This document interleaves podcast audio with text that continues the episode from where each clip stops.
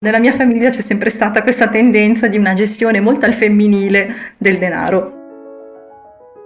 Peraltro mi accorgo adesso, alla luce dei miei 50 anni, tra le tante fortune che ho avuto, ho avuto una famiglia che era già avanti nei tempi. Tanto mia mamma quanto mio papà lavoravano fuori casa e quindi per me da subito fu normale avere una mamma che a fronte del suo lavoro era completamente indipendente. Arianna Magni ha 53 anni. Oggi lavora nel campo della finanza etica è responsabile dello sviluppo del business istituzionale internazionale di Etica SGR, una società di gestione del risparmio che propone solo fondi comuni di investimento sostenibili e responsabili. Ed è proprio con Etica SGR che abbiamo realizzato questa puntata di Rame, il podcast di una community che vuole sfatare il tabù dei soldi, conversando.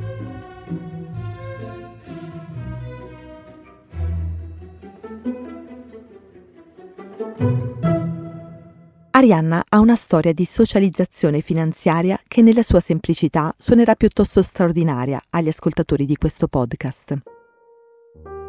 Io sono cresciuta a Sesto San Giovanni, che è una grande città alle porte di Milano, famosa soprattutto per essere medaglia d'oro alla Resistenza e un tempo veniva definita la Stalingrado d'Italia perché credo fosse uno dei comuni italiani con una più ampia percentuale di voti appunto del fu partito comunista.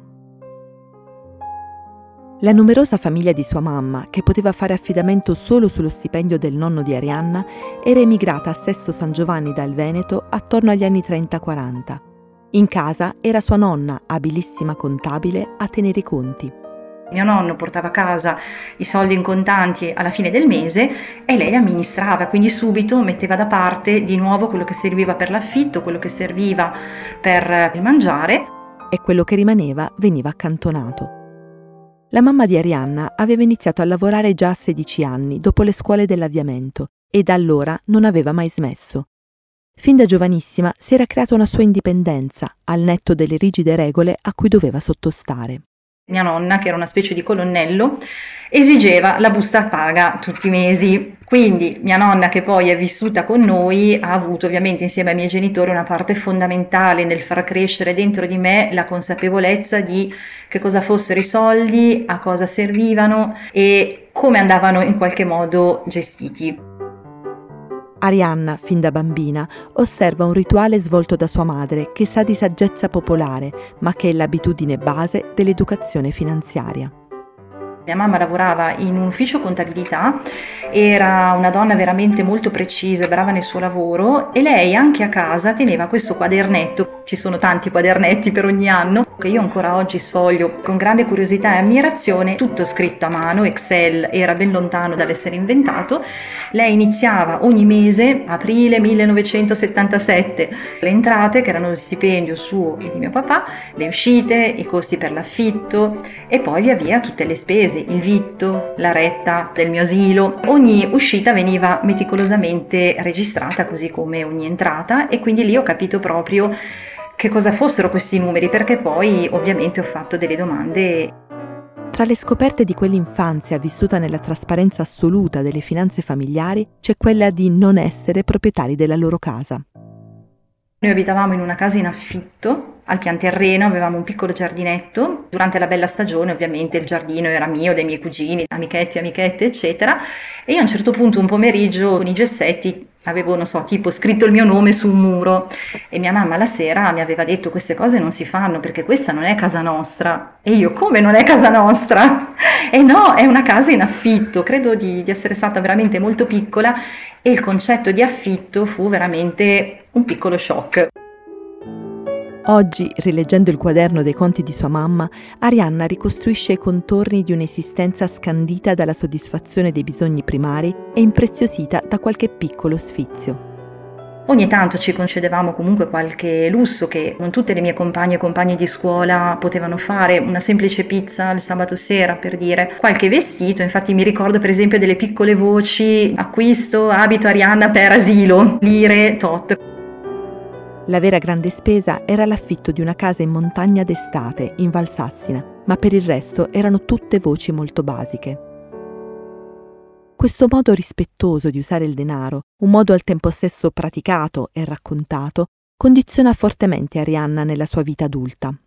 Io sono sempre stata abituata a usarlo in modo giudizioso, sono stata cresciuta con l'insegnamento che si fa fatica a guadagnare, che per mettere da parte qualche soldo che è necessario comunque per vivere dignitosamente eh, ci vuole fatica, ci vuole impegno e quindi il denaro non va sperperato. Mia nonna, sempre la nonna materna di qui sopra, che aveva proverbi per tutte le occasioni, uno di questi diceva che chi non conserva o non risparmia un centesimo non vale un millesimo. Del resto la posso capire. Mia nonna, classe 1908, si era fatta due guerre un po' di fame, quindi la vita l'aveva sicuramente messa alla prova, però questa cosa mi è rimasta, cioè i soldi non, non, vanno buttati perché con quello che eventualmente ci avanza abbiamo anche di che aiutare chi è meno fortunato di noi, che è un altro bell'uso che si può fare con il denaro. La donazione è una ritualità che Arianna onora fin da bambina, per quella consapevolezza, forse innata, che i soldi spesi per gli altri ci fanno ancora più felici e oggi la condivide con suo marito. Oltre a delle donazioni ricorrenti che facciamo, se ci sono delle emergenze, delle calamità, lui è il primo che mi dice mi raccomando stasera fai subito il bonifico. Ma torniamo all'Arianna ragazza che dopo gli studi al liceo classico si iscrive a scienze politiche, forte del suo amore per la psicologia e la sociologia, un percorso che non ha niente a che fare con la finanza. La cosa buffa è che finita la maturità era il periodo, non so se ancora oggi, dove c'era il boom, andiamo tutti a fare l'esame per entrare alla facoltà di economia, io l'avevo fatto ma a me economia proprio non piaceva, l'avevo passato ma era la prima facoltà che avevo scartato.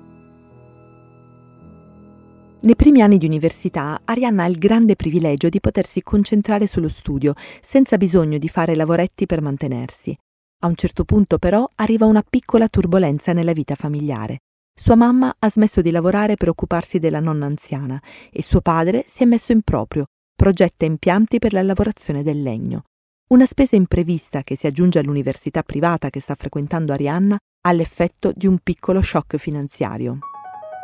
In casa mia c'è sempre stato un grande dialogo su tutto, mi era chiaro che serviva l'aiuto di tutti per superare quel momento un po' difficile e quindi senza particolari ansie abbiamo fatto squadra e ci siamo tutti impegnati in quell'avventura. Così abbiamo saltato l'ostacolo tutti insieme.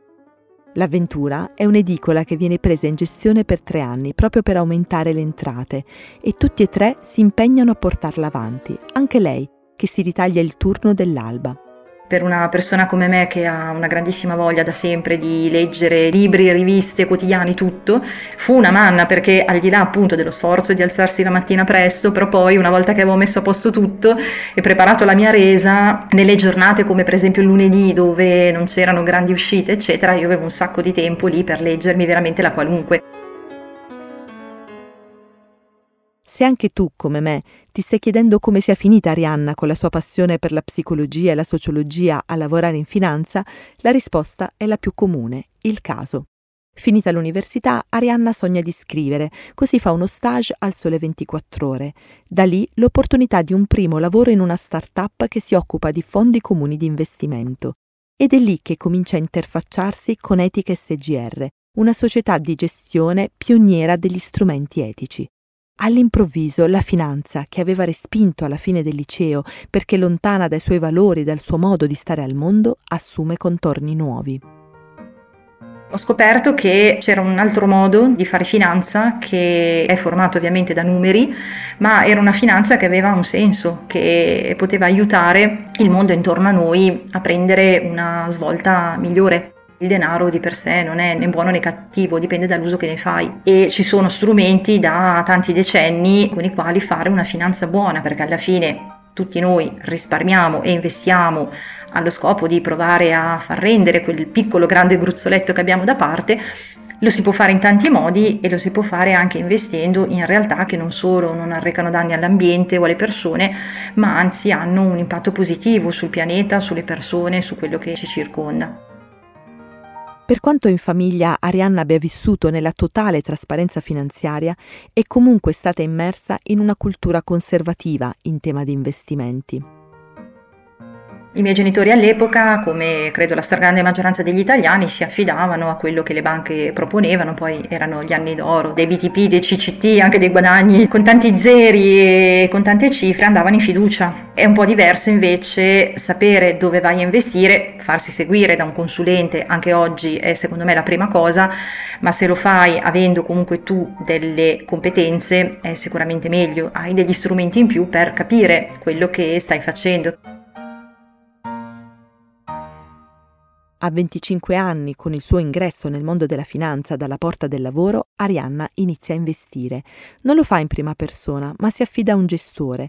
Non compra azioni direttamente, ma solo fondi, ovvero prodotti finanziari con una diversificazione già al loro interno per me stessa il comprare un titolo è qualcosa che non mi ha mai interessato, non sono una che ha voglia di mettersi lì freneticamente tutti i momenti, compra, vendi, compra, vendi, no, mi affido, mi sono sempre affidata dei professionisti, dei gestori che fanno questo di mestiere e che all'interno di un prodotto che si chiama fondo comune, che come fosse un grande salvadanaio, fanno loro tutte le scelte di diversificazione che ritengono necessarie, tanto mi basta.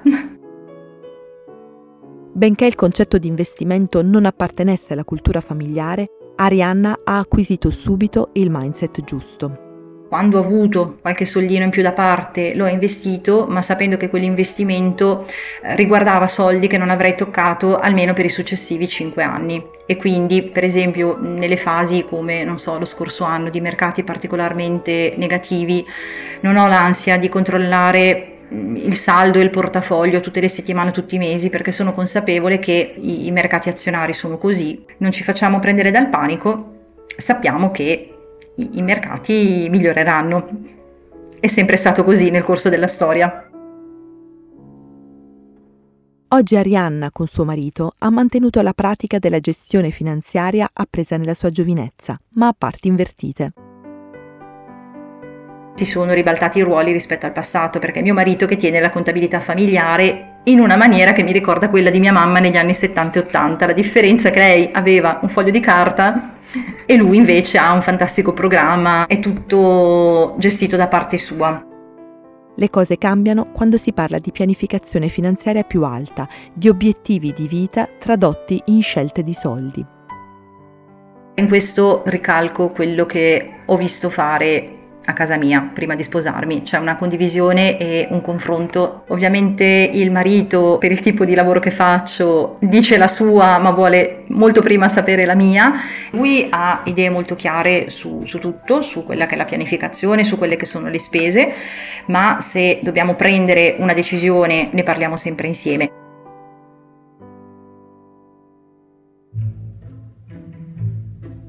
Hai ascoltato Rame questa puntata è stata realizzata in collaborazione con Etica SGR.